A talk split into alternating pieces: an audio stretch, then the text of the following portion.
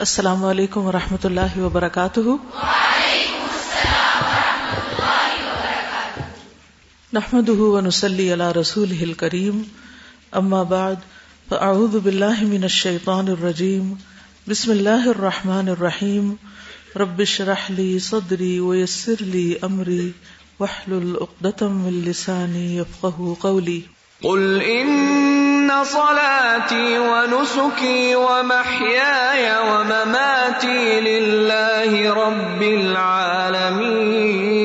العالمين لا شريك له وبذلك امرت وانا اول المسلمين کل کے لیسن کے حوالے سے صحیح الادب المفرد کی ایک حدیث ابو حرارہ سے روایت ہے کہ مرض بخار نبی صلی اللہ علیہ وسلم کی خدمت میں آیا اور عرض کیا، بخار خود آیا۔ آپ مجھے اپنے گھر کے ان افراد کی طرف بھیج دیں جو آپ کو زیادہ محبوب ہیں۔ جو زیادہ پیارا ہے، اس کی طرف بھیج دیں۔ یعنی اگر آپ کے سامنے آئے، کوئی تکلیف، کہ آپ سب سے پیارے کو دے دیں، کتنا مشکل ہے؟ تو آپ نے اس کو انصار کے پاس بھیج دیا۔ وہ ان کے ہاں چھ دن رات باقی رہنے اور یعنی سب لوگ بیمار ہو گئے، بخار ہو گیا ان کو۔ اور ان پر بخار بہت سخت ثابت ہوا۔ آپ صلی اللہ علیہ وسلم ان کے گھر آئے تو انہوں نے آپ سے شکایت کی۔ اس پر نبی صلی اللہ علیہ وسلم ان کے ایک ایک گھر اور ایک ایک مکان میں داخل ہوئے اور ان کے لیے آفیت کی دعا کرنے لگے۔ اس سے کیا بات پتہ چلتی؟ یس اگر بیماری آ جائے تو اس کے جانے کی بھی دعا کرنی چاہیے۔ اور ایک ایک کمرے میں داخل ہوئے، ایک ایک گھر میں داخل ہوئے۔ اس سے کیا بات پتہ چلتی؟ انصار کے لیے محبت کے انڈیویجلی سب کو دیکھا، ایک ایک کو جا کے وزٹ کیا، عیادت کی، اور ان کے ایک ایک گھر اور ایک ایک مکان میں داخل ہوئے اور ان کے لیے آفیت کی دعا کرنے لگے۔ ہر نک اینڈ کارنر میں آپ نے دعا کی۔ ٹھیک ہے نا؟ تو بعض اوقات ہم نے گھر میں جیسے عبادت کی ایک خاص جگہ مقرر کر لی ہوتی ہے یا ایک خاص کونا ہوتا ہے اور ہم سمجھتے ہیں جب عبادت کرنی، بس اس کونے میں جا کے بیٹھ جاؤ۔ اور جب وہاں سے نکلو تو پھر دوسرا گھر دنیا کے لیے سارا۔ مسجد الگ کر دی ہوئی ہے۔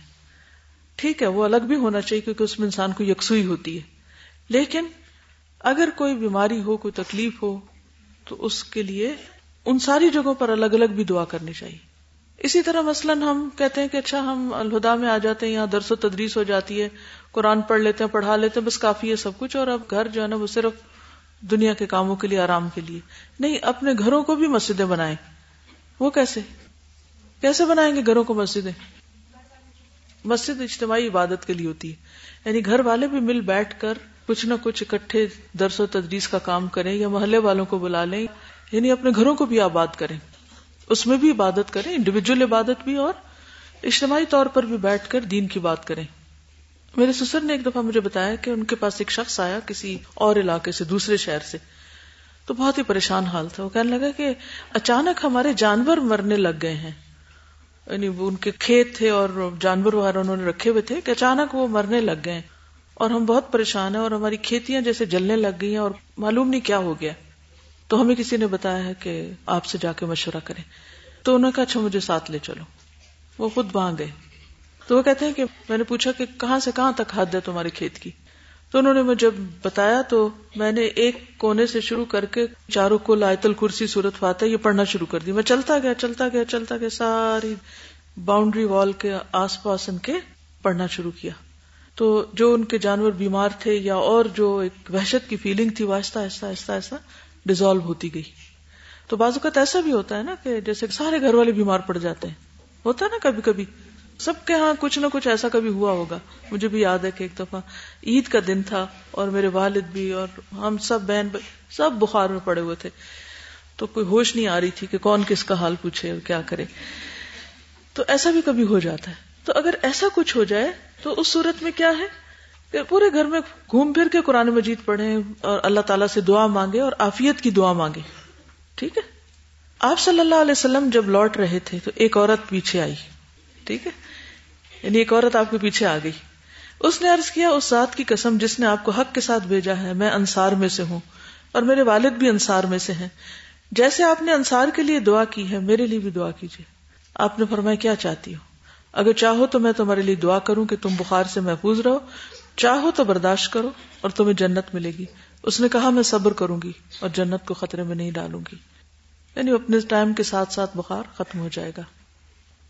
وہاں آپ نے دعا کی، یہاں اس کے لیے نہیں کی۔ کیوں؟ غور کیجیے، سوچئے۔ ہاں۔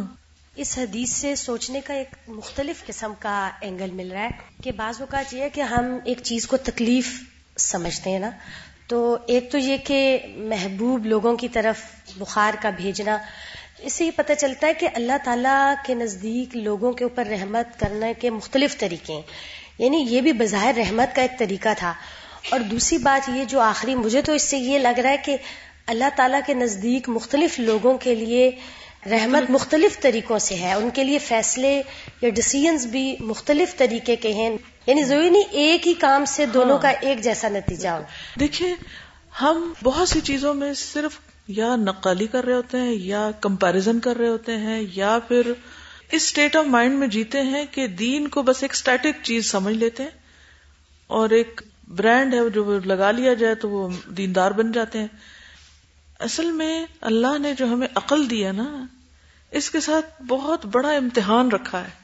اور مختلف حالات میں ڈال کے، کبھی خیر میں، کبھی شر میں و نبلو کم بالخیری و شر فتنا مختلف لوگوں کا مختلف طرح سے امتحان لیا ہے۔ کچھ لوگوں کا امتحان ان کو چیز یا نعمت کے ملنے پر ہوتا ہے، کچھ کا چھننے پر ہوتا ہے۔ کچھ لوگوں کو سخت تکلیف دے کے اللہ تعالیٰ پھر ٹھیک کر دیتا ہے۔ کچھ لوگوں کی تکلیف بہت لمبی ہو جاتی۔ کچھ لوگوں کے ساتھ معاملہ یہ ہوتا ہے کہ ان کے لیے تکلیف میں رہنا ہی ان کی آخرت کے لیے بہتر ہے۔ انصار کا اس تکلیف سے نکلنا بہتر تھا، یہاں اس عورت کے لیے اس تکلیف میں یا بخار میں رہنا بہتر ہے۔ کیونکہ ہو سکتا ہے اس کے پاس اور کوئی کرنے کا یا نیکی کا کام یا سوچ یا کوئی اور چیز نہ ہو۔ تو نیکی کے بھی مختلف طریقے ہیں، مختلف قسمیں ہیں، اسی طرح تکلیفوں اور آزمائشوں کی بھی مختلف رنگ ہیں۔ اصل چیز یہ ہے کہ ہم اللہ کی رضا پر راضی رہیں۔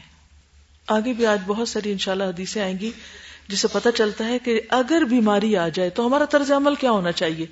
اور پھر بیماری کے علاوہ اگر کوئی تکلیف آ جائے تو ہمارا طرز عمل کیا ہونا چاہیے؟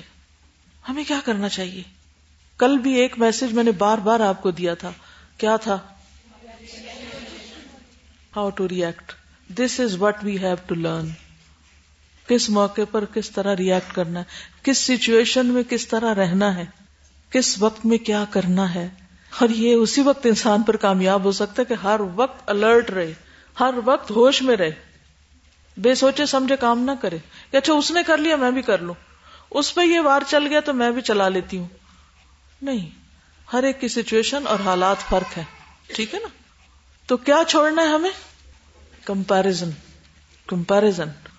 آپ کبھی بھی چین میں نہیں رہ سکتے اگر آپ ہر وقت کمپیئر کرتے رہے، اپنے حالات کو دوسروں کے حالات کے ساتھ، اپنے مال کو دوسروں کے مال کے ساتھ، اپنی اولاد کو دوسروں کی اولاد کے ساتھ، اپنے ٹیچرز کو دوسرے ٹیچرز کے ساتھ، اپنے پیرنٹس کو دوسرے پیرنٹس کے ساتھ۔ اگر آپ کے اندر کمپیرزن کی عادت ہے نا، تو آپ سخت عذاب میں تو اگر آپ چاہتے ہیں کہ اس ٹارچر سے باہر نکلے کمپیرزن چھوڑ دیں۔ اور اللہ نے جس حال میں رکھا ہے اس پر راضی رہیں۔ اب آپ دیکھیں اس عورت کا حال۔ میں سمجھتی ہوں کہ کتنی عقلمند عورت تھی۔ اس نے یہ نہیں کہا، نہیں پھر آپ نے ان کے لیے کیوں کی؟ کوئی بحث مباحثہ نہیں، کوئی جھگڑا نہیں۔ وہ جنت کی بات آ گئی، تو دل ٹھنڈا ہو گیا۔ نہیں، اس کو نہیں ہاتھ سے جانے دے سکتی۔ کتنے عقلمند لوگ تھے۔ کس چیز کا سودا تھا؟ ہم پیٹی چیزوں کے اوپر جھگڑے شروع کر دیتے ہیں۔ اسی لیے ہم پھر طرح طرح کی بیماریوں میں مبتلا رہتے ہیں یعنی نفسیاتی اور روحانی بیماریوں میں۔ جسمانی بیماری پھر کم ہوتی ہے کم درجے کی اور روحانی زیادہ انٹینس ہوتی ہے جو انسان کو کہیں کبھی نہیں چھوڑتی۔ السلام علیکم استاذہ ایک دعا جو آفیت کی نبی صلی اللہ علیہ وسلم نے کی اس سے مجھے اپنے فادر کا آخری ٹائم یاد آ رہا ہے کہ ان کو بہت شدید بیماری تھی اور in and out of hospital رہے تھے۔ تو جو ان کا آخری دن تھا مجھے یاد ہے جب ہم لوگ ہاسپٹل وزٹ کرنے کے لیے گئے تو چار پانچ گھنٹے ان پر نزا کی کیفیت چل رہی تھی۔ سانس آ رہا تھا جا رہا تھا۔ اور ہم اس چیز کو بالکل ایکسیپٹ نہیں کر رہے تھے اور میں یہ سوچ بھی نہیں سکتی تھی کہ میں ابو کے بغیر زندہ بھی رہ سکتی ہوں، کیونکہ مجھے شدید محبت اپنے فادر سے تھی بھی اور ہے بھی۔ تو میں مستقل صرف اور صرف یہی دعا کری تھی اللہ ان کو زندگی دے دے یا اللہ ان کو زندگی اور آل تھرو ان کی بیماری میں صرف یہی دعا کرتی رہی اللہ ان کی طبیعت ٹھیک ہو جائے ان کو زندگی دے دے۔ کیونکہ میں آئی تھنک بہت سیلفشلی سوچ رہی تھی نا صرف اپنے بارے میں۔ اور عشاء کی نماز کا وقت تھا آئی ریمبر شفا کی جو مسجد تھی وہاں جا کے عشاء کی نماز پڑھی۔ اور ان کی تکلیف نہیں دیکھی جا رہی تھی میں نے اسی لمحے صرف یہ دعا کیا اللہ تعالیٰ بس اب ان کو سکون دے دیں ود ان اے سیکنڈ میری خالہ نیچے آئی انہوں نے بتایا کہ ابو دنیا سے چلے گئے ہیں نا۔ تو اس وقت میں یہ سوچ رہی تھی کہ کتنا ہم سیلفشلی دعا کرتے ہیں لوگوں کے لیے۔ اور ہمیں صرف اپنا سوچتے ہیں نا۔ صرف اپنا سوچتے دوسرے کا نہیں سوچتے اور اس کے متعلقین کا نہیں سوچتے اس کی آخرت کا نہیں سوچتے۔ ہو سکتا ہے مزید زندگی ان کے فائدے میں نہ ہو۔ اللہ تعالیٰ سے بڑھ کر کون مہربان ہے؟ ہم محبت کرتے ہیں لیکن اللہ کی محبت ہماری محبت سے بڑھ کر اپنے بندوں کے ساتھ۔ ہم محبت کرتے ہیں ایک ماں کی طرح نا، اور اللہ ستر گنا زیادہ کرتا ہے۔ تو اس کے فیصلے زیادہ بہتر ہے نا۔ اور ضروری نہیں ہوتا کہ جس سے محبت ہو، صرف اس کے ساتھ محبت ہی کی بات کی جائے۔ کبھی اس کے ساتھ تعدیب کی بات بھی کی جائے، تو وہ اس کے لیے زیادہ فائدہ مند ہوتی ہے۔ جو ماں باپ محبت میں اپنے بچوں کو صرف لاڈ دیتے ہیں، پیمپرنگ کرتے رہتے ہیں ان کی، وہ کیا کرتے ہیں؟ بگاڑ دیتے ہیں ان کو۔ اور جو ماں باپ اعتدال رکھتے ہیں، محبت بھی دیتے ہیں، لیکن ساتھ اس کے ادب بھی سکھاتے ہیں۔ وہ اصل میں خیر خواہ ہوتے ہیں۔ نبی صلی اللہ علیہ وسلم جن سے سب سے زیادہ محبت کرتے تھے، ان کو ایک ٹیسٹ میں ڈال رہے ہیں بخار بھیج کے تاکہ ان کی صفائی ہو جائے، پہلے سے بہتر ہو جائے یہ تدیب ہے ایک طرح سے، ادب سکھانا ہے۔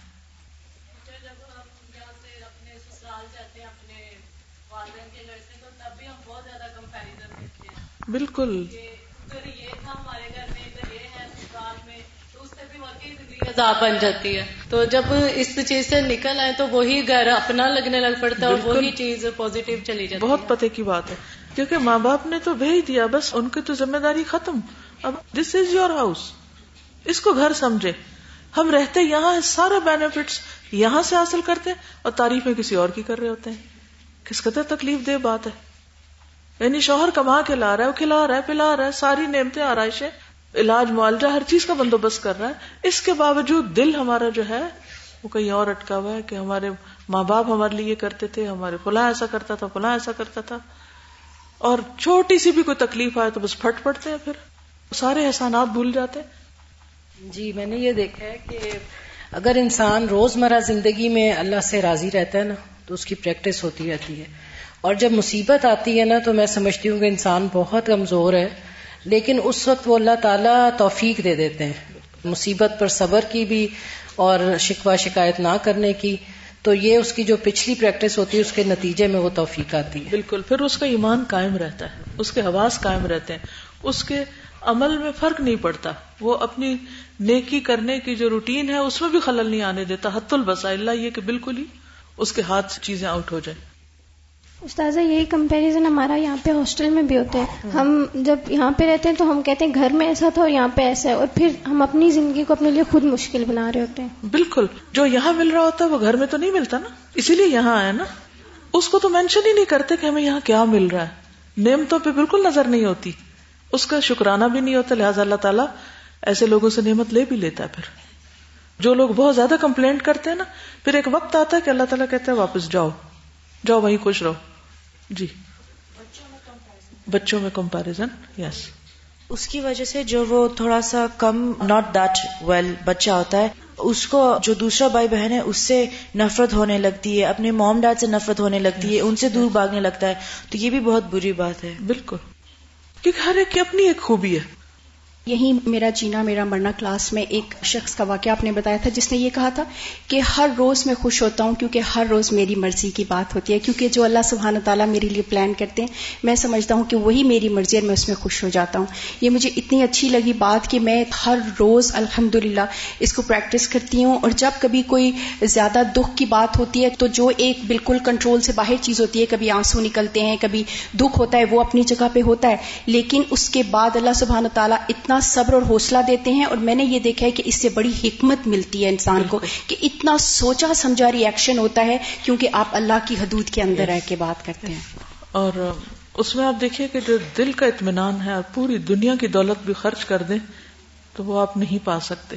لیکن وہ ملتا ہے تقدیر پر راضی ہونے سے اللہ کے فیصلوں کو قبول کرنے سے۔ کوشش کے بعد اگر حالات نہیں بدلتے تو ان کو ایکسپٹ کرنے سے۔ جب ہم کمپیرزن کرتے ہیں نا اس میں ایک اور بہت بڑا نقصان یہ ہوتا ہے کہ ہم اندر ہی اندر نا دل ہی دل میں اپنے آپ کو نا سپیریئر بھی سمجھنے لگ جاتے ہیں۔ مطلب کسی بھی لحاظ سے نا اور پھر وہ ظاہر ہے۔ اور زیادہ برائی کی طرف پھر بہت ساری چیزوں میں ہو جاتے ہیں اور دوسروں کو لک ڈاؤن اپون کرتے ہیں۔ بالکل۔ آگے چلے قل ان صلاتي ونسكي ومحياي ومماتي لله رب العالمين. لا شريك له. وبذلك امرت وانا اول المسلمين. ان صلاتي ونسكي ومحياي ومماتي لله رب العالمين. لله.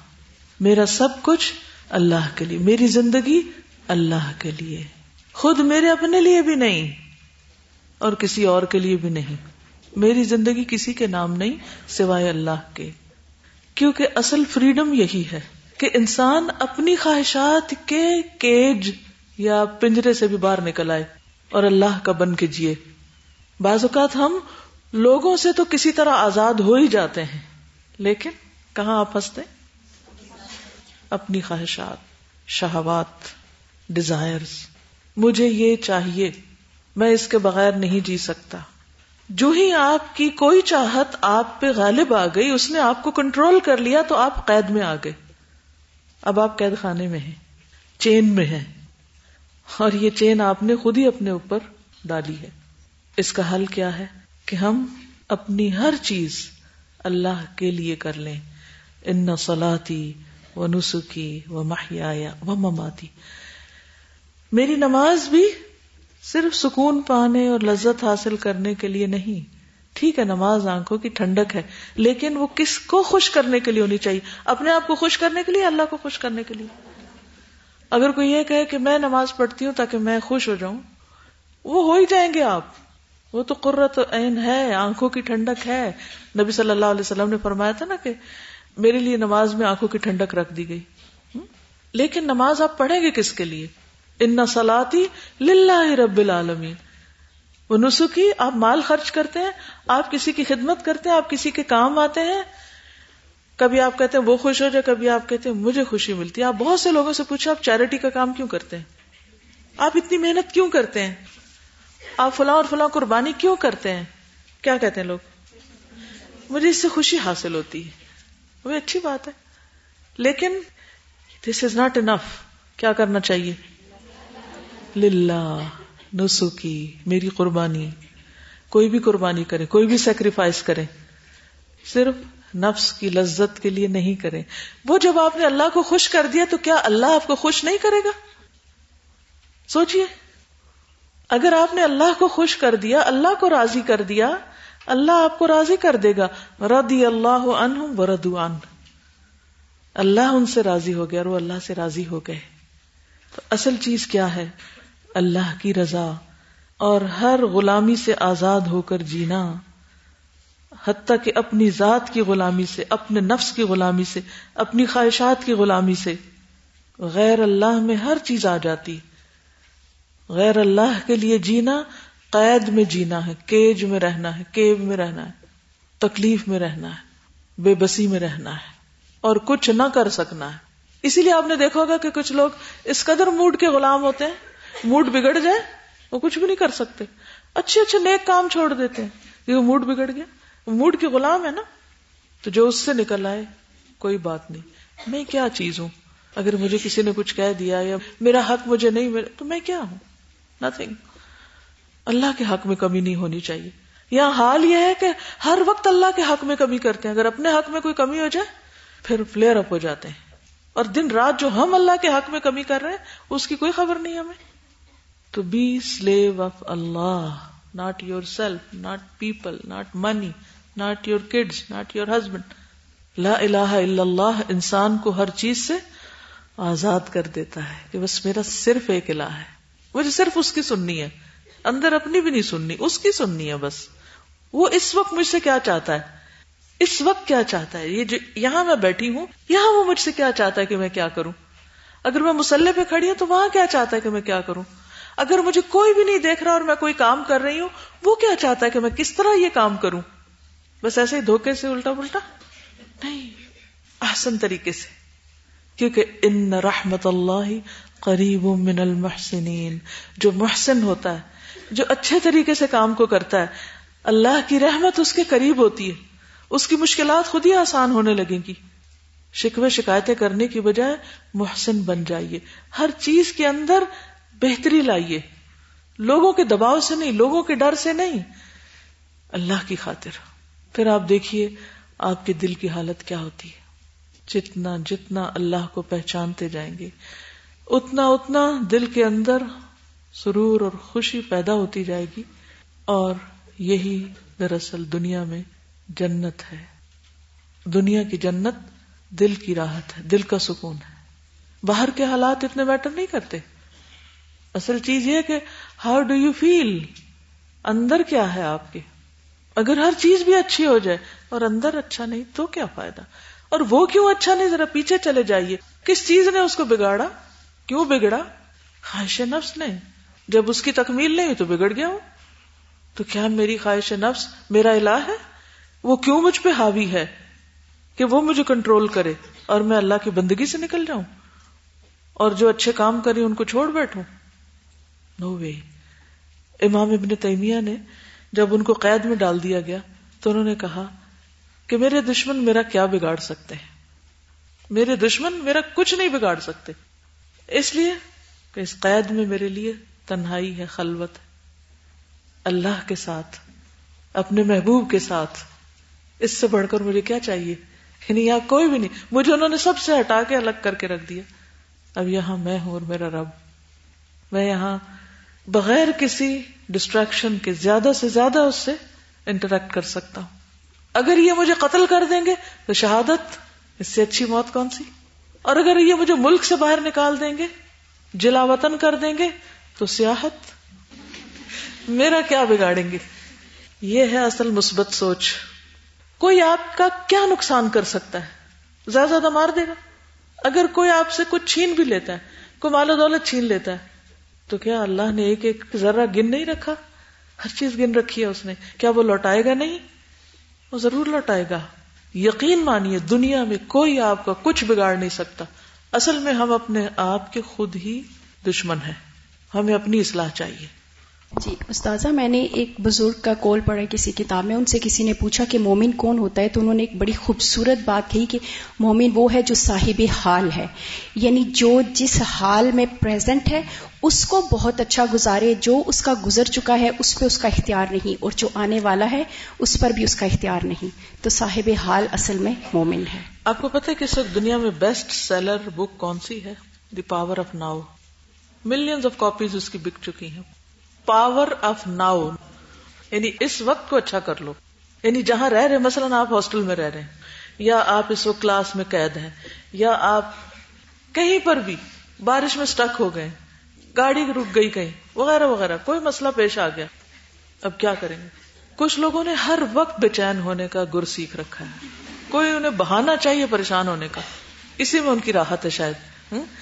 اور کچھ لوگ انتہائی پریشانی میں بھی پرسکون، سکون بیٹھے ہوتے کہ کیا مسئلہ ہے؟ میں ذکر کر سکتی ہوں، میں کچھ پڑھ سکتی ہوں، مجھے جو قرآن یاد ہے اسے دوہرا سکتی ہوں، اگر میرے پاس کتاب ہے تو میں اس کو پڑھ سکتی ہوں، میں اللہ سے باتیں کر سکتی ہوں۔ کیا مسئلہ ہے؟ کوئی مسئلہ نہیں۔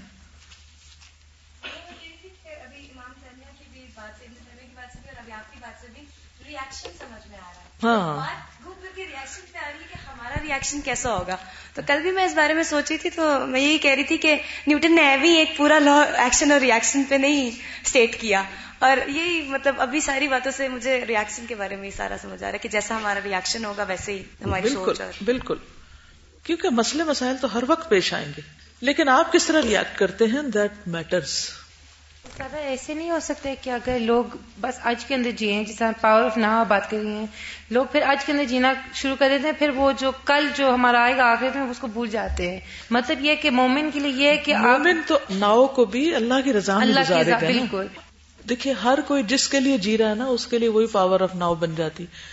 اس بک کے بارے میں جب مجھے پتا چلا تو میں نے اسی طرح سوچا کہ جن لوگوں نے ناؤ کو اپنے کانٹیکس میں ایکسپلین کیا ہے وہ دنیا کی لذتیں اور راحتیں چاہتے ہیں نا، وہ اس ناؤ میں وہ لذت ڈھونڈنے کی امیجنیشن کے ساتھ ہی کسی بھی طرح کوشش کرتے ہمارے لیے تو وہ جنت جس کی وسط آسمان و زمین کے برابر ہے، اس کے سودے کرنے کو کہا گیا ہے۔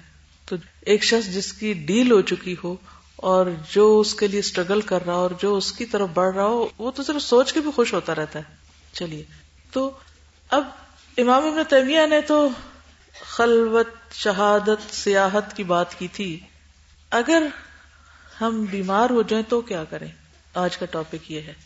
یعنی اپنے اور دوسروں کے لیے فائدہ مند مریض بنیے۔ کچھ مریض کیا بن جاتے ہیں؟ مصیبت۔ ان کو تھوڑی سی بھی کوئی تکلیف ہو تو وہ گھر سر پہ اٹھا لیتے حال حال شروع کر دیتے ہیں۔ اور کچھ جو ہے وہ اپنے اس وقت سے بھی ناؤ سے فائدہ اٹھاتے ہیں اور دوسروں کے لیے بھی فائدہ مند بنتے ہیں۔ تو وہ کیسے کریں؟ تو اس کے لیے ہمارا دین کیا رہنمائی کرتا ہے؟ تو آج کچھ باتیں اس حوالے سے کریں گے انشاءاللہ۔ سب سے پہلی بات، اللہ سے اچھا گمان رکھنا۔ کہ وہی تکلیف دیتا ہے اور وہی تکلیف دور کرتا ہے۔ وہ بیمار بھی کرتا ہے، وہ شفا بھی دیتا ہے۔ ابراہیم علیہ السلام نے کیا کہا تھا؟ وہ ادا مرد تو فہو یشوی جب میں بیمار ہوتا ہوں تو مجھے شفا دیتا ہے۔ وہ ادا مرد تو میرا رب ہے نا، اور شفا اس کے ہاتھ میں ہے۔ اللہ انت شافی لا شفا اللہ شفا تو اللہ سے اچھا گمان رکھنا، اللہ پر توکل کرنا، اس پر رلائے کرنا، اس سے اچھی امید رکھنا، اس سے حسن زن رکھنا۔ انس بن مالک کہتے ہیں کہ رسول اللہ صلی اللہ علیہ وسلم ایک نوجوان کے پاس گئے۔ وہ موت اور زندگی کی کشمکش میں تھا یعنی حالت نظم میں صحیح۔ آپ نے اس سے پوچھا، تم اپنے بارے میں کیا سوچ رہے ہو؟ اس وقت تم کیا سوچ رہے ہو؟ امیجن کیجیے کہ آپ کسی مریض کی عادت کے لیے گئے جو بالکل آخری دموں پہ تو آپ کا دل چاہتا نا پوچھیں کہ اب اس وقت اس کی سوچ کیا ہے۔ اس نے کہا اللہ کے رسول صلی اللہ علیہ وسلم، میں اللہ تعالیٰ کے بارے میں پر امید ہوں اور مجھے گناہوں سے ڈر بھی لگ رہا ہے۔ دو چیزوں کے بیچ میں ہوں۔ رسول اللہ صلی اللہ علیہ وسلم نے فرمایا، جس آدمی کے دل میں اس وقت یعنی نزا کے وقت، یہ دو چیزیں یعنی خوف اور امید ہوں، یہ دو چیزیں جمع ہو جائیں۔ یعنی ایک طرف ڈر بھی لگے اور ایک طرف اچھی امید بھی ہو۔ تو جس چیز کی اسے امید ہوتی ہے، اللہ تعالیٰ وہ عطا کر دیتا ہے۔ اور جس چیز کا ڈر ہوتا ہے، اللہ تعالیٰ اس سے امن دے دیتا ہے۔ یعنی اللہ تعالیٰ بندے پر مہربان ہے۔ لہٰذا ہمیں اچھی امید ضرور رکھنی چاہیے۔ ڈر بھی قدرتی بات ہے، وہ سب ڈر بھی لگ رہا ہوتا ہے، پتہ نہیں کیا بنے گا۔ ایسا نہ ہو کہ سارے امال بربادی ہو گئے اٹھے جب پتہ چلے کہ جی صاف ہے سب کچھ۔ ساتھ کرتے تھے اور ساتھ ضائع بھی کرتے تھے۔ کیونکہ منفی سوچ کا نقصان یہ ہوتا ہے کہ انسان جو اس کے دل میں برا خیال آتا ہے، اسے اپنے تک نہیں رکھتا۔ وہ اسے دوسرے پہ انڈیلتا ہے۔ کسی نہ کسی سے غیبت کرتا ہے۔ وہ اگر ہاں میں ہاں ملا دے تو اور نوٹ لگ جاتی ہے اور پکا ہو جاتا ہے۔ اب اصلاح کے چانسز اور دور ہو جاتے ہیں، مشکل ہو جاتے ہیں۔ تعلقات اور خراب ہو جاتے ہیں، فاصلے اور بڑھ جاتے ہیں۔ کیونکہ پہلے ایک منفی ذہن تھا، اب دو مل گئے۔ اب وہ دو خوب روز کھچڑی پکاتے ہیں مل کے۔ تو نقصان کیا ہوا؟ ایک تو عمل برباد، دوسرے حالات میں کوئی درستگی نہیں آتی۔ کبھی بھی اصلاح نہیں ہوتی ایسے۔ اس لیے انسان کو اللہ تعالی سے اچھا گمان رکھنا چاہیے کہ میں اپنے گناہوں سے بھی ڈرتا ہوں اور مجھے امید ہے کہ میرا رب بہت ہی مہربان اور رحیم ہے۔ تو اچھا مریض کیا کرتا ہے؟ اچھے گمان رکھتا ہے۔ مایوس نہیں ہوتا۔ یونس بن میسر بن حلبس کہتے ہیں ہم یزید بن اسود کے پاس گئے اور وہاں واسلہ بھی پہنچ گئے۔ جب یزید نے ان کو دیکھا تو اپنا ہاتھ بڑھا کر ان کا ہاتھ پکڑ لیا اور اسے اپنے چہرے اور سینے پر اس لیے پھیرا کہ انہوں نے اس ہاتھ سے رسول اللہ صلی اللہ علیہ وسلم کی بات کی تھی۔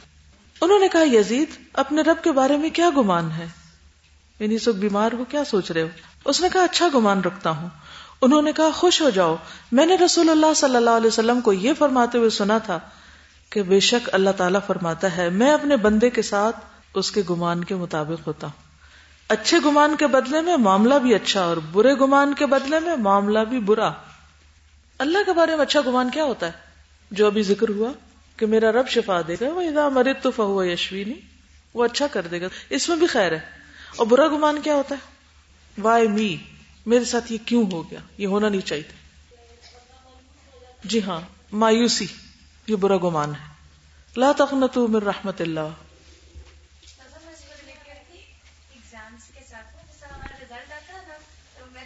ہمیشہ ایسا ہوتا تھا کہ میں کیا کرتی تھی کہ سوچی ہوتی تھی کہ ہے میں نے یہاں پہ بھی غلطی کی ہے میں نے یہاں پہ بھی لیکن مجھے یقین ہوتا تھا کہ چلو پوزیشن آ جائے گی۔ آج اللہ ہے نا اللہ دے دے گا پوزیشن میں اس کو بالکل اس سے ریلیٹ کری تھی کہ ویسا ہی ہوتا ہے۔ بالکل۔ اصل میں یہ ہوتا سب کے ساتھ ہے۔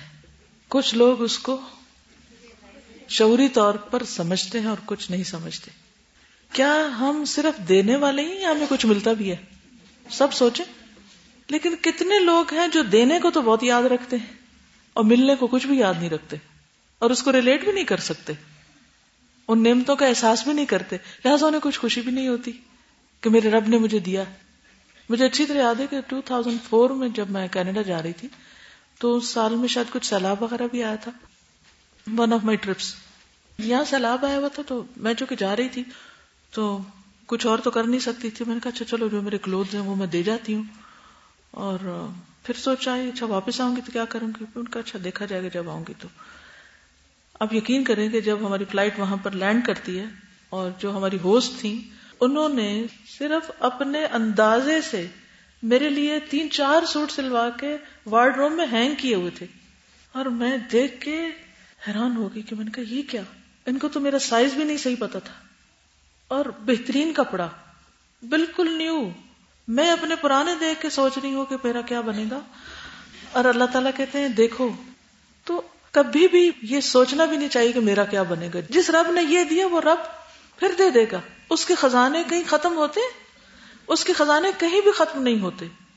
ہمارے دل چھوٹے کہ ہم سمجھتے ہیں ہم اپنے لیے زیادہ بہتر پلان کر سکتے ہیں۔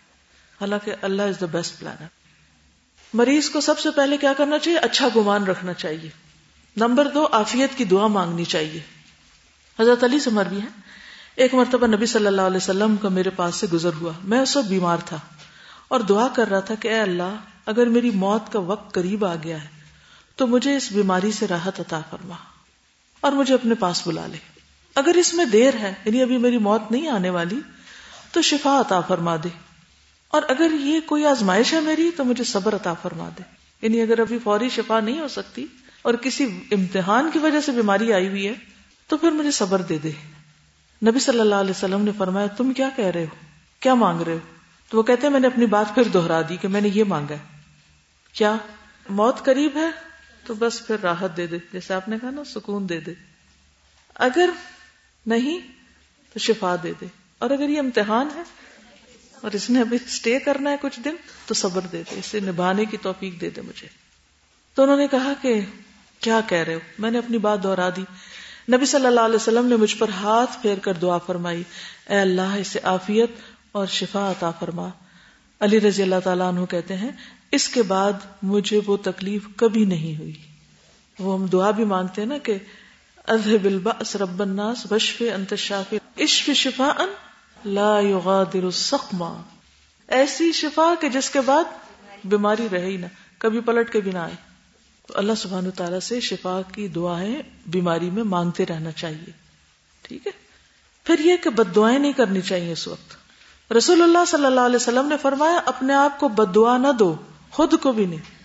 یہ نہ کہو میں مر جاؤں، یہ نہیں کہنا چاہیے. اپنی اولاد کو بد دعا نہ دو، اپنے خادموں کو بد دعا نہ دو اور اپنے مال کو بد دعا نہ دو، اپنے اموال کو بد دعا نہ دو، کہ مال برباد ہو یا کچھ بھی۔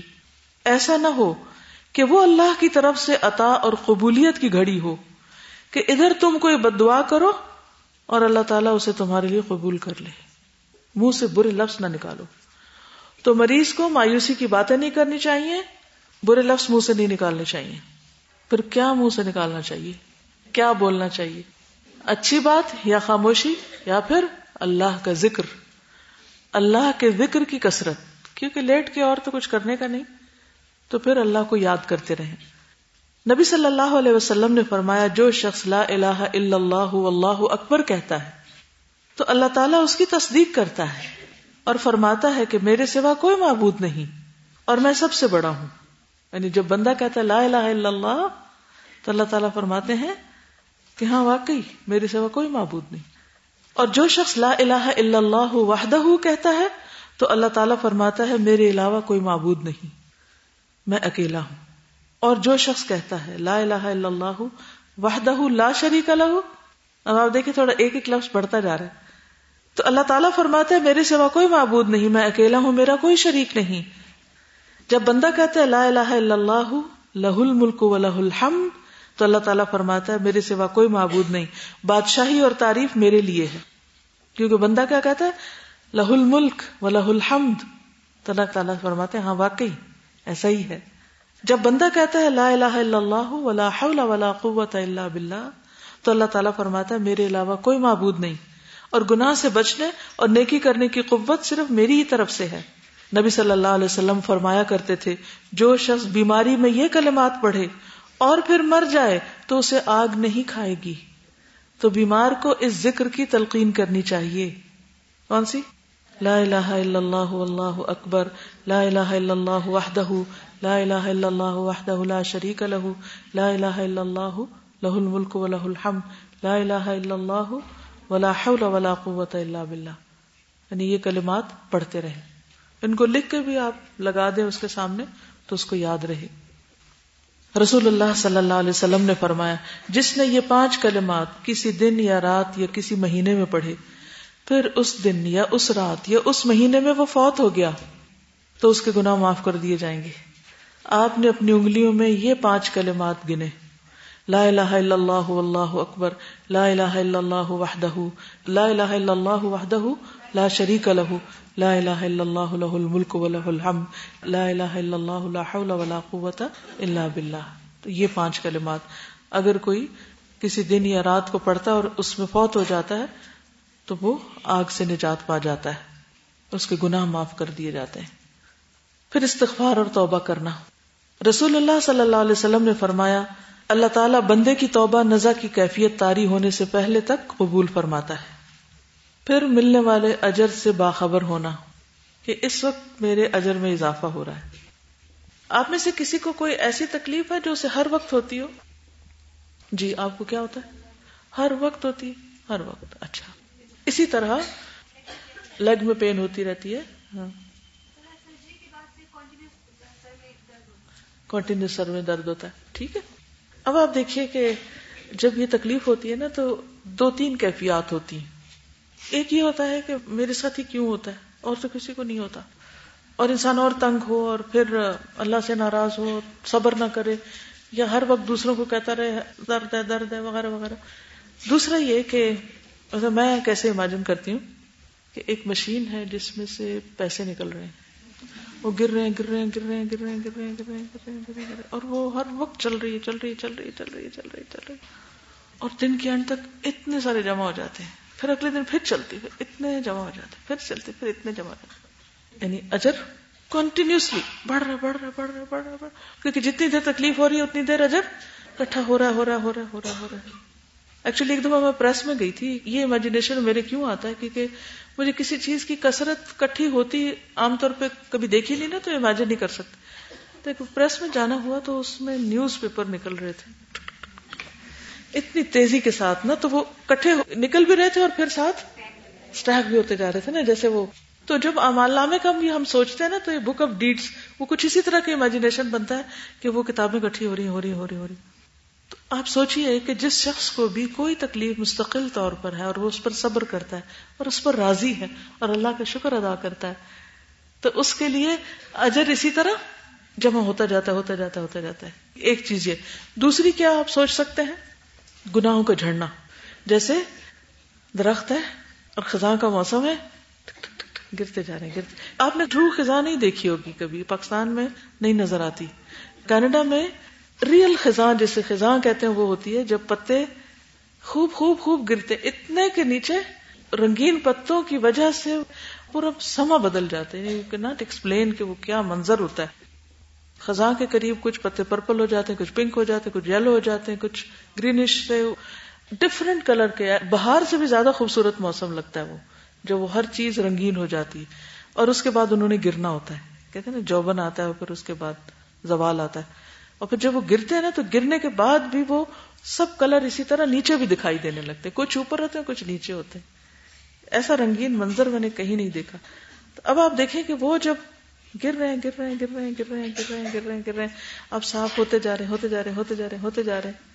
اور پھر جب سب پتے گر چکتے ہیں تو بالکل وہ خالی سا درخت ہوتا ہے نا، ہلکا سا۔ اور جتنا ہیوی ہوتا ہے وہ بالکل ہلکا ہو جاتا ہے۔ تو اسی طرح ہم ہر روز گناہوں کے بوجھ لاتے ہیں۔ تو اللہ سبحانہ تعالیٰ نے ہماری صفائی کا انتظام کر رکھا ہے۔ کچھ نہ کچھ تکلیف پہنچتی رہتی ہے اور وہ ہلکے ہوتے جاتے ہیں۔ جب آپ یہ امیجن کریں گے تو آپ خوش رہنا سیکھ جائیں گے۔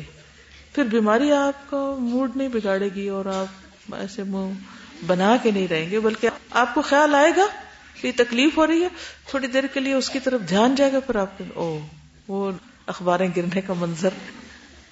تو جب آپ اچھا گمان رکھتے ہیں، تو آپ کی بڑی سے بڑی تکلیف بھی ہلکی ہو جاتی۔ نبی صلی اللہ علیہ وسلم نے فرمایا، لوگوں میں سے جس آدمی کو بھی جسمانی طور پر کوئی تکلیف پہنچتی ہے، تو اللہ اس کے محافظ فرشتوں کو حکم دیتا ہے۔ حفاظہ ہے نا ہمارے آس پاس محافظ فرشتے، کہ میرا بندہ خیر کے جتنے بھی کام کرتا ہے، وہ ہر دن رات لکھتے رہو جب تک کہ وہ میری قید میں روکا ہوا ہے۔ یعنی جب تک بیمار ہے، نہیں کر پا رہا کچھ، لکھتے جاؤ۔ پھر ایک اور چیز، انبیاء کے مسائب کو یاد کرنا۔ انبیاء کے مسائب میں سے نمبر ایک نبی صلی اللہ علیہ وسلم ہے۔ آپ نے فرمایا، جس مومن کو کوئی مصیبت پہنچے، اسے چاہیے کہ وہ پہنچنے والی مصیبت کا غم ہلکا کرنے کے لیے میری وفات کی وجہ سے پہنچنے والی مصیبت کو یاد کر لے، کیونکہ میری امت کے کسی فرد کو میری وفات کی مصیبت سے بڑھ کر کوئی مصیبت نہیں پہنچ سکتی۔ سب سے بڑی مصیبت کیا ہے؟ وہی کا رک جانا۔ اللہ کے رسول صلی اللہ علیہ وسلم آخری پیغمبر کا دنیا سے چلے جانا۔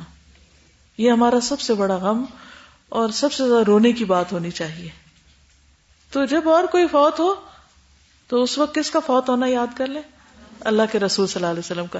لیکن اس وقت وہی یاد کرے گا اور اپنے غم کو بھول جائے گا جس کو اللہ کے رسول صلی اللہ علیہ وسلم سے اپنے والدین، اپنی اولاد اور اپنے سب پیاروں سے بڑھ کے پیار ہوگا، جو کہ ایمان کا تقاضا ہے۔ اگر ہمیں اللہ کے رسول صلی اللہ علیہ وسلم سے زیادہ محبت ہے، باقی ہر ایک سے، تو قدرتی طور پر کسی کی وفات کے وقت بھی فوراً کیا یاد آئے گا؟ اللہ کے رسول کی وفات۔ اپنی مصیبت ہلکی لگے گی۔ یہ بڑا نقصان ہے، یہ وہ بڑا نقصان تھا۔ لیکن ہم اس طرح نہیں سوچتے نا۔ ہماری سوچ، پھر ہم اسی پہ روتے رہتے روتے رہتے۔ تو چھوٹی مصیبت کے وقت بڑی مصیبت یاد کر لیں۔ اپنی مصیبت ہلکی ہو جائے گی۔ ایکچولی یہ بات اس وقت سمجھ آتی ہے۔ یہ نیکسٹ لیول کی بات ہے نا ڈیپر نالج ہے۔ اور عام حالات میں سمجھ نہیں آ سکتی۔ کیونکہ ہم حضور صلی اللہ علیہ وسلم سے محبت کی باتیں بھی نہ صرف زبانی زبانی کر رہے لپ سروس کر رہے ہوتے ہیں۔ حقیقت میں محبت نہیں ہے اس طرح کی کہ آپ کی وفات پہ ہمیں رونا آئے۔ یہ سوچ کے ہمارا دل کٹنے لگے۔ پھر بیماری کو برا بھلا نہ کہنا۔ ایک اور کام یہ کرنا ہے۔ بیماری کو برا بھلا نہیں کہنا۔ ابن عباس کہتے ہیں کہ نبی صلی اللہ علیہ وسلم ایک عرابی کی عادت کے لیے تشریف لے گئے۔ نبی صلی اللہ علیہ وسلم جب بھی کسی مریض کی عادت کے لیے تشریف لے جاتے تو فرماتے کوئی حرج نہیں۔ کوئی بات نہیں۔ ان شاء اللہ یہ بخار گناہوں کو دھو دے گا۔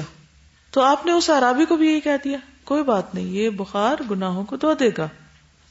اس پر اس نے کیا کہا؟ اس نے کہا، آپ کہتے ہیں گناہوں کو دھونے والا ہے، ہرگز نہیں۔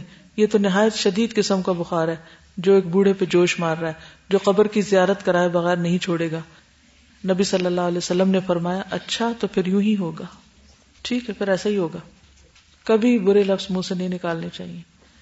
کبھی یہ نہیں کہنا چاہیے، بیماری میں مجھے لگتا ہے کہ میری یہ بیماری تو مجھے مار کے ہی چھوڑے گی۔ انسان جو بولتا ہے اور جو بار بار کہتا رہتا ہے، وہ چیز کیا ہو جاتی ہے؟ وہی اس کے ساتھ ہونے لگتا ہے۔ اور معلوم نہیں کہ کس وقت قبولیت کی گڑی ہے اور وہ بات جو منہ سے نکالی آپ نے، وہ ویسے ہی پوری ہو جائے۔ ہر وقت اچھی اچھی باتیں منہ سے نکالیں۔ کوئی تکلیف آئے تو کہیں، انشاءاللہ اس میں بھی خیر ہوگی، اس میں بھی بھلائی ہے، اس میں بھی فائدہ ہے۔ پھر مرض طویل ہونے پہ گھبرانا نہیں۔ کچھ بیماریاں ہوتی ہیں، ادھر بیماری آئی، ادھر چلی گئی۔ لیکن کچھ ایسی ہوتی ہیں، وہ ٹائم لے کے ہی جاتی ہیں۔ بس فلو ہو جائے تو یہ نہیں ہوتا کہ ابھی فلو ہے دو گھنٹے میں فلو ختم ہو جائے گا۔ It will take time some time three days some time seven days some time more than that کبھی زیادہ بھی ہو جاتا ہے۔ تو مرض کے طویل ہونے پہ گھبرانا نہیں۔ قیس بن ابھی حازم کہتے ہیں، ہم لوگ خباب بن ارد کی عادت کے لیے حاضر ہوئے۔ انہوں نے سات مرتبہ اپنے پیٹ پر داغنے کا علاج کیا تھا۔ وہ کہہ رہے تھے، اگر رسول اللہ صلی اللہ علیہ وسلم نے ہمیں موت کی دعا مانگنے سے منع نہ فرمایا ہوتا، تو میں ضرور اس کی دعا کرتا، کیونکہ میری بیماری لمبی ہو گئی ہے۔ لیکن پھر بھی میں موت نہیں مانگ رہا۔ حارثہ بن مضرب کہتے ہیں کہ میں خباب رضی اللہ عنہ کی بیمار پرسی کے لیے حاضر ہوا۔ اور انہوں نے اپنے جسم کو داغا ہوا تھا۔ انہوں نے فرمایا، جتنی تکلیف مجھے ہے، میں نہیں سمجھتا کہ کسی اور کو اتنی تکلیف ہوگی۔ اگر میں نے رسول اللہ صلی اللہ علیہ وسلم کو یہ فرماتے ہوئے نہ سنا ہوتا کہ تم میں سے کوئی شخص موت کی تمنا نہ کرے، تو میں ضرور اس کی تمنا کرتا۔ اس سے کیا پتا چلتا ہے، نہ موت کی تمنا کی جائے اور نہ ہی موت مانگی جائے۔ اللہ پر بھروسہ رکھتے ہوئے صحت کا انتظار کرنا۔ وہ ادا مرت تو فہو یشوی وہ ایوب ادنا دور بہو انی مسنی در انت ارحم کتنے سال بیمار رہے تھے ایوب علیہ السلام؟ حدیث سے پتہ چلتا ہے سلسلہ صحیحہ کی حدیث ہے اٹھارہ سال۔ رسول اللہ صلی اللہ علیہ وسلم نے فرمایا، اللہ تعالیٰ کے نبی ایوب علیہ السلام اٹھارہ سال بیمار رہے ایٹین ایئرس قریبی اور دور کے لوگوں نے ان کو چھوڑ دیا۔ البتہ ان کے دو رشتے دار صبح شام ان کے پاس آتے جاتے تھے۔ سب چلے گئے۔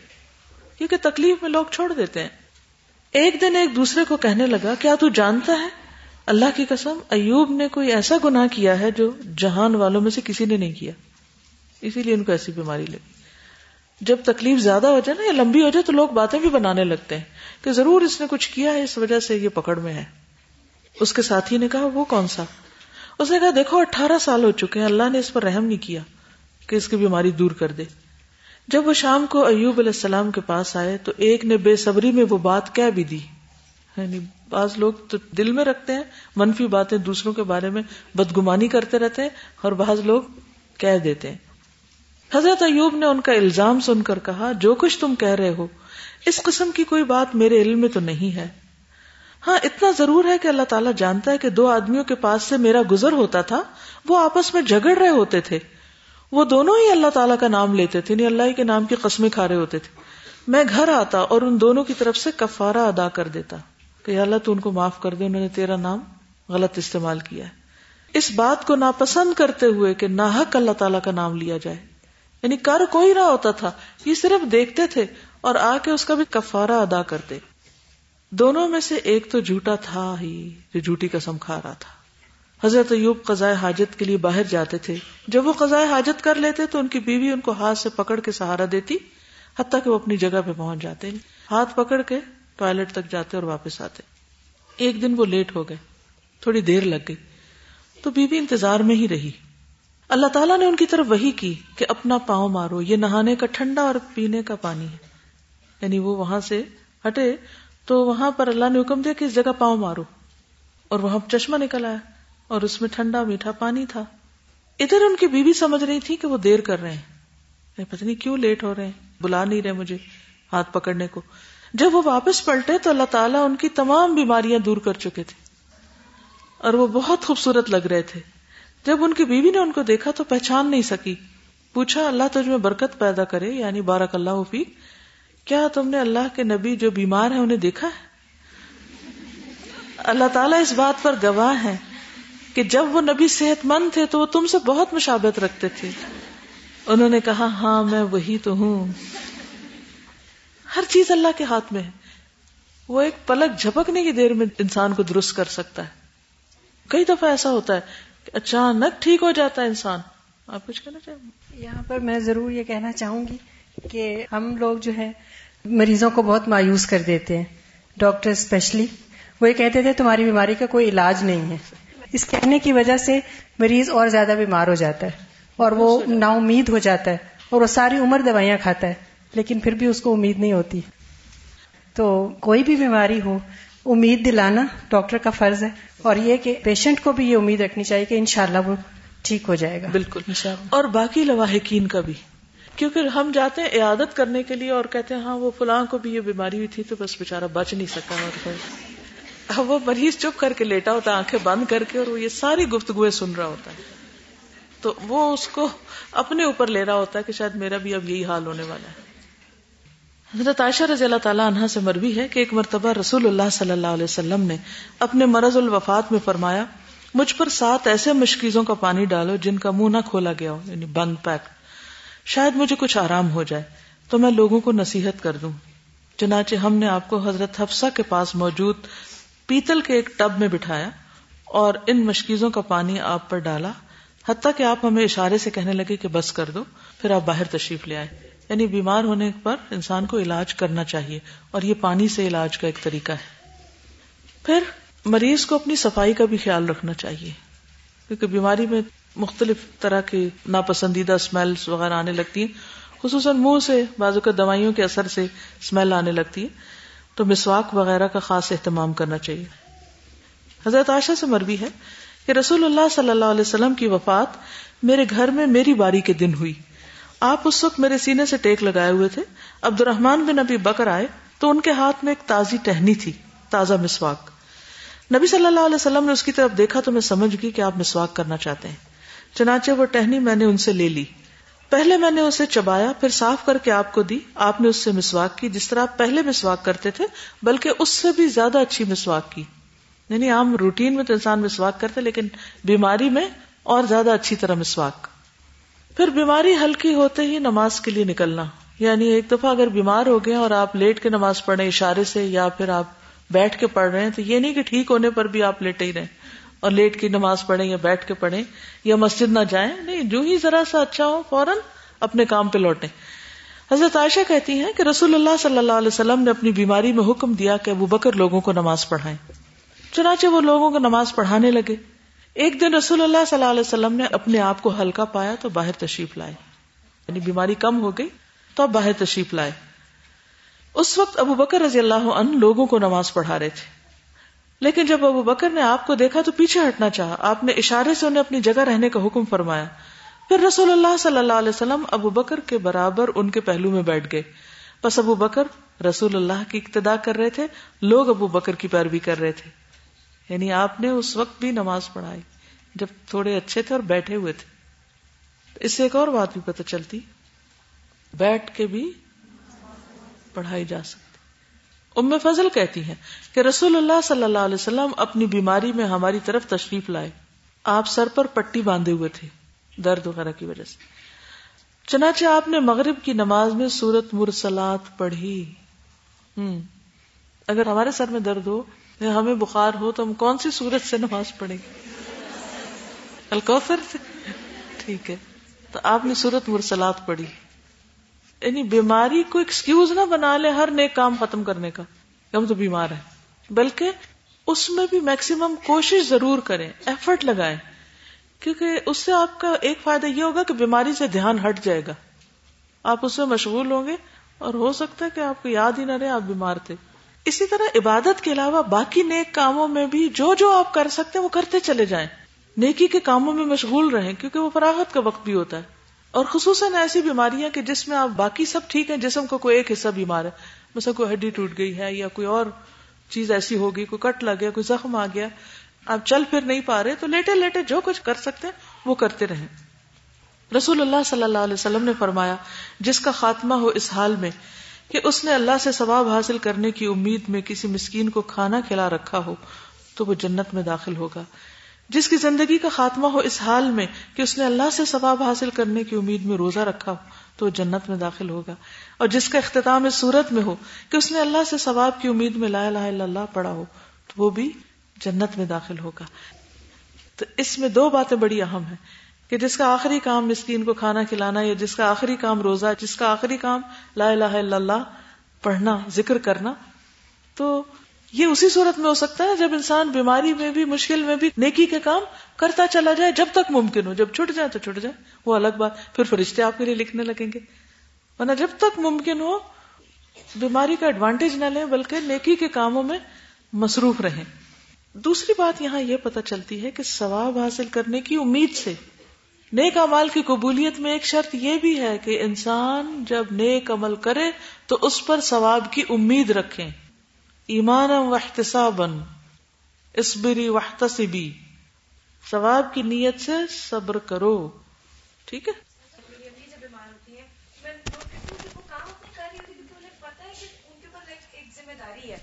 ہم جب تک اپنے اوپر باؤنڈ نہیں خود کو کریں گے کہ ہم نے بیماری میں بھی یہ کام کرنے تو ہم وہ کر ہی نہیں سکیں گے۔ ہم ایزی لے لیتے ہیں اس لیے ہم وہ کام نہیں کرتے۔